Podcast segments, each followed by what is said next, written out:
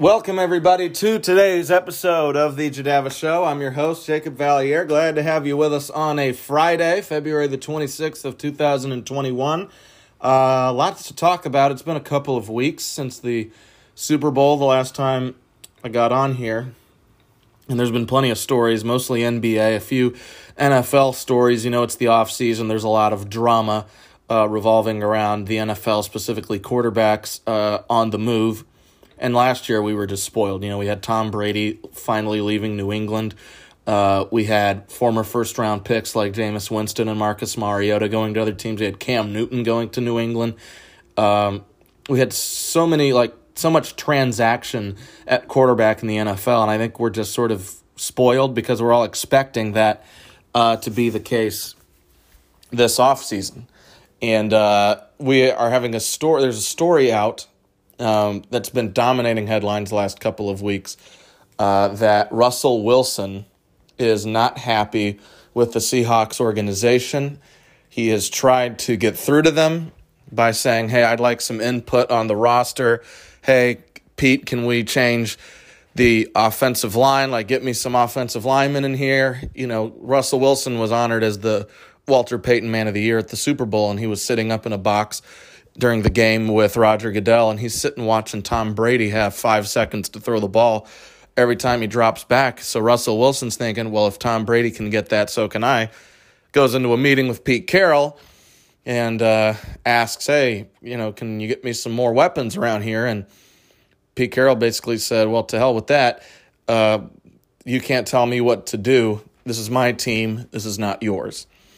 Uh, and from what I've heard, this is the theme around the Seattle Seahawks since their owner, Paul Allen, died. Uh, it's been Pete Carroll's team. He's basically the co owner of the team. Everything happens through him. Um, and so I'm looking at this, and I've been adamant on this show. I think Russell Wilson is a top five quarterback in the NFL, and he's been that way for about six, seven years now. Um, you know, he's the last one of the last quarterbacks, the last couple quarterbacks to reach back to back Super Bowls in the last 10 years, the other being Brady and Mahomes. Listen, th- this is why I'm going to defend Russell Wilson on this, and I have no idea for the life of me why Pete Carroll and the Seahawks organization is willing to go to war with easily the best player in the history of their franchise. It makes almost no sense. We just saw this literally a year ago a power struggle between a successful coach and a successful quarterback, and they got divorced, and the quarterback won. It's the equivalent of a guy and a girl being married, and they get divorced, and the guy is living in his parents' basement, and the girl goes off and marries Steve, uh, Jeff Bezos. Like, it's pretty clear who won. I mean, you know, in hindsight, you don't look like that much of a loser. But once, you know, once she marries Jeff Bezos, who's the richest man alive, then you start to look a little bit like a schlub. And so last year, when Bill Belichick dumped Tom Brady, it's not like he went from Tom Brady to Patrick Mahomes. No, he went from Tom Brady to a washed up and now ineffective Cam Newton and he went seven and nine, and I think he was lucky to go seven and nine. Look, uh, relationships between a coach and a quarterback, when there's a divorce, the player, between coach and player, excuse me, the player always wins. Remember when Antonio Brown and Mike Tomlin and the Steelers organization were in their feud? And Antonio Brown was crazy, and then he carried it over to Jon Gruden okay, and the Raiders. The Steelers and the Raiders both moved on from Antonio Brown. They decided that we are going to win this feud with AB. A couple years later, the Steelers and Raiders haven't won a playoff game since Antonio Brown left, and Antonio Brown has won the Super Bowl. So who won there? Tom Brady left Bill Belichick. Belichick decided, I'm going to do it without Tom Brady. I don't need Tom Brady. He's too old. I can win with anybody and Tom Brady just won the Super Bowl.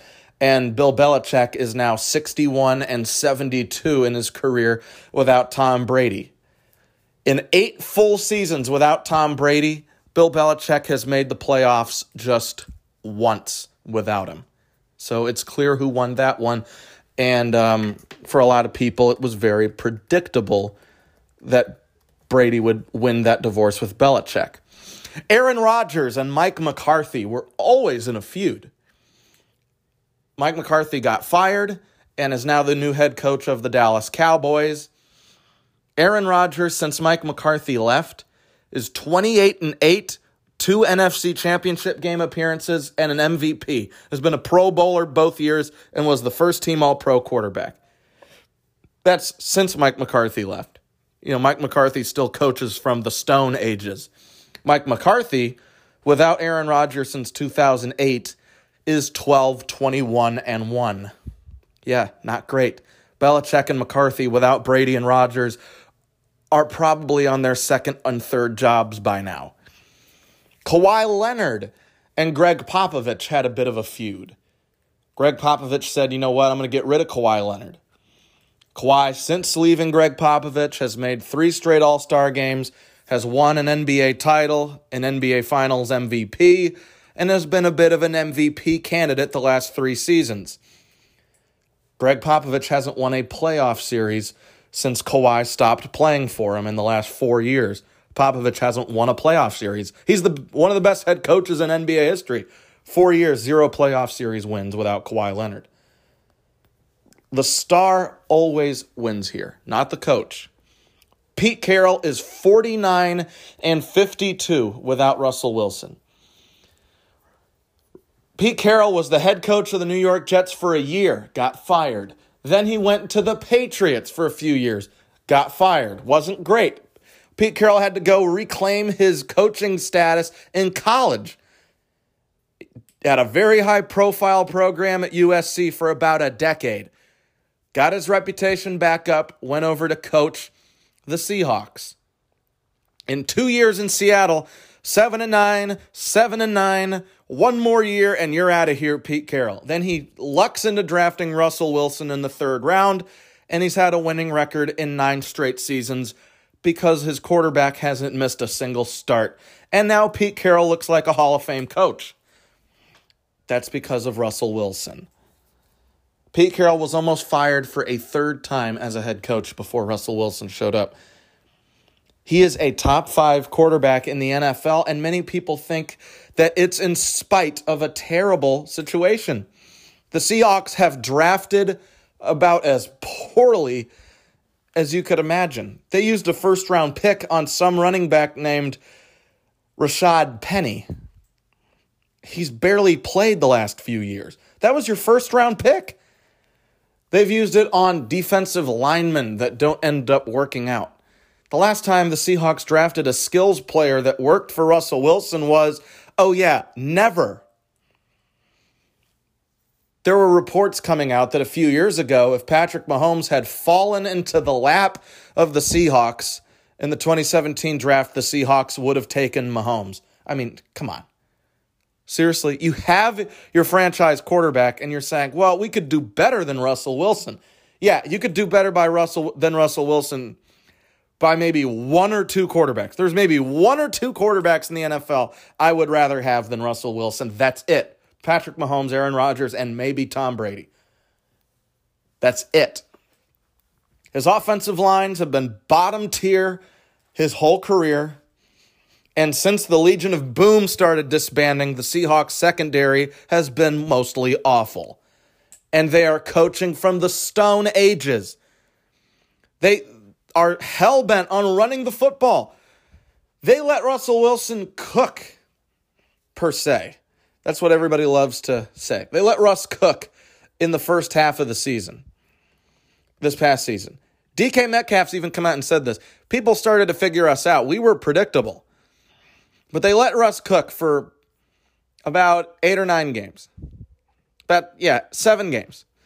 Through the first seven games, Russell Wilson was on pace to throw for almost 5,000 yards and 59 touchdowns.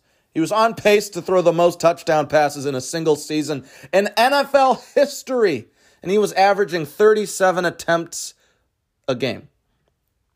The rest of the season, he averaged four less attempts per game, and he would have been on pace for 1,300 less yards and 34 less touchdowns. They just stopped letting him throw the ball.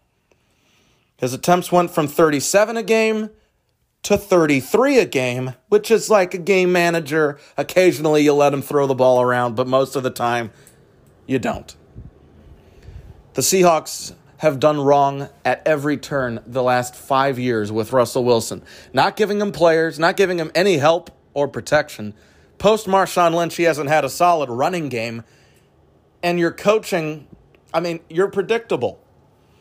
It's run first down, run on second down, throw it deep third down. If it's incomplete, you just punt, even if it's fourth and one. Yeah, guess where those coaches are now that punt the ball on fourth and one from around midfield? They get fired. Okay, or they're strictly on the hot seat. They're not paying you to punt it on fourth down from around midfield. You're going for it. You're also not getting paid as a coach to run the ball on first and second down. Get some play action, like throw it around, like trick them, throw it on first down, then run it on second down, and uh, you can't be too predictable. The Seahawks have become too predictable. They coach from the Stone Ages. Heck, their coach Pete Carroll, as great as he is, he's the oldest head coach in the NFL. That's what you give Russell Wilson, a 70 year old coach.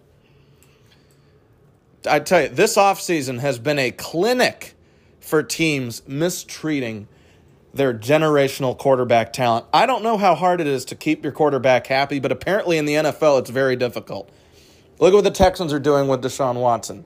They traded away his best weapon, DeAndre Hopkins. They're going to let his second best weapon, Will Fuller, walk in free agency. And they took some of his best defensive players like Tyrann Mathieu and Jadeveon Clowney and just traded them away. And they have no first round picks for the next two years or second round picks the draft pick cupboard is completely bare in Houston. And now they're holding Deshaun Watson hostage while he demands a trade. And you give him a position coach who's never been a coordinator to be the head coach. And by the way, he's the second oldest coach in the NFL right now. I mean, how hard is it? You literally had a chance to build a Super Bowl team and you decided you're going to start rebuilding with a young top five quarterback entering the prime of his career. Give me a break. And now you're balking at letting him at trading him.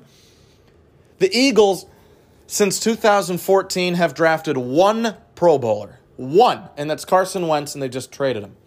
So the Eagles haven't drafted one Pro Bowler for Carson Wentz and now he's gone. They gave him old, washed up receivers like Alshon Jeffery, DeSean Jackson, and practice squad guys like Travis Fulgham. Okay, and I mean, Jalen Reagor and JJ Arcega Whiteside, they're not working out, okay? They're misses. But you're going to hold on to them. The Eagles' running game the last few years has been at best middle of the pack. And they just, their front office is a big power struggle. And so they had to get rid of Carson Wentz, which I thought was the wrong decision.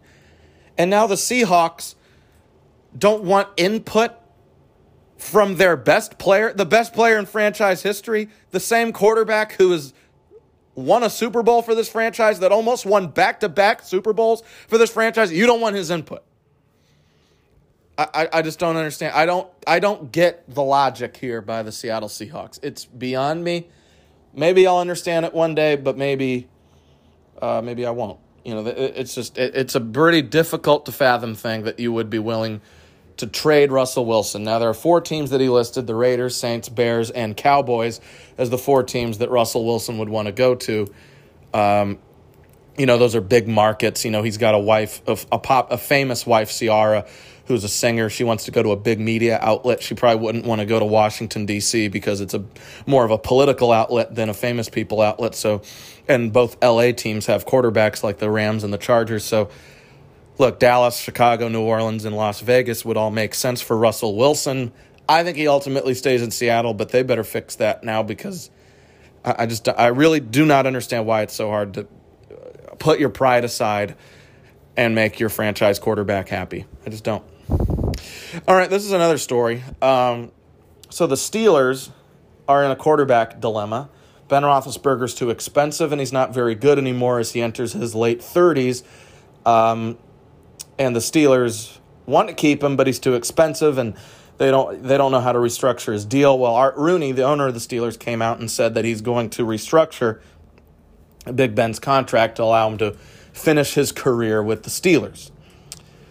Um, it, it, this sort of just surprised me that the Steelers have been adamant all offseason. We don't want any other quarterback besides Big Ben. When, you know, there's guys like Deshaun Watson out there, there's guys you could trade up in the draft to get that might work, like Trey Lance or Justin Fields. Um, there's other free agent guys like Marcus Mariota and Sam Darnold that I think would be upgrades on Big Ben at this point, but the Steelers are just hell bent on Big Ben being their 2021 starter. And my question for that is why? Oh, well, how do you replace? We don't have a contingency plan for Big Ben. How do you replace Ben Roethlisberger? Well, and since since the year Big Ben was drafted, since last year or since 2004, the Steelers are 23 and 18 when Big Ben does not play. 23 and 18. In 2019, they went 8 and 6 without Big Ben and 0 and 2 with him. Once he got hurt, they went 8 and 6 down the stretch. At one point, they were 8 and 2 without Big Ben that year. Or something like that. I, I think it was 8 and 2. And they did that with Mason Rudolph and something called Duck Hodges. Yeah. Big Ben just put up a career low in yards per attempt and the fourth worst QBR in his career this past season. And the Steelers are saying that's a, that's hard to replace. Put Sam Darnold back there, and I think instantly the Steelers are a better football team. And that's just what that's a mediocre replacement.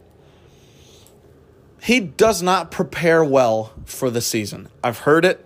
I've seen reports of it. I've heard it on TV. Big Ben does not train well for the season like a Tom Brady used to, like a Peyton Manning used to. He isn't married to the game the way Tom Brady is. Tom Brady takes care of his body, nourishes it well. He eats avocado ice cream, for goodness sake. That's why at age 43, he can win the Super Bowl. And he's not getting hurt. He's about to be 44 years old, and Tom Brady's still playing at a high level. It's because he takes care of his body. It's not impossible to do what Tom Brady has done. Every quarterback could do that if they put the time and effort into their bodies. Big Ben does like one yoga workout for a week and thinks, well, that's it for me. I've done my workout during the off season. Big Ben isn't married to the game. He doesn't take good care of his body, and he's out of shape. Just look at him. Haven't you ever watched the Steelers and thought, wow, Big Ben looks big? Like, not like athletic. He looks like big, out of shape. Like this is not an NFL quarterback. Yeah, that's because he's not athletic. That's because he's not in shape. He's in football shape, but could he run a 5K tomorrow? Well, no. He's out of shape. That's the definition. The Steelers were a mess at the end of last season. They started 11 and 0. They went one and five down the stretch, including a brutal home loss in the playoffs to division rival Cleveland, who hadn't won a home play uh, a road playoff game in 50 years. One and five down the stretch after starting 11 and 0. I have always said on this show since their 11 and 0 start, going 11 and 0 is easily the worst thing that could have happened to them. Because when they were 11 and 0, Steelers fans everywhere were saying, "We're the best team in the NFL. We're 11 and 0."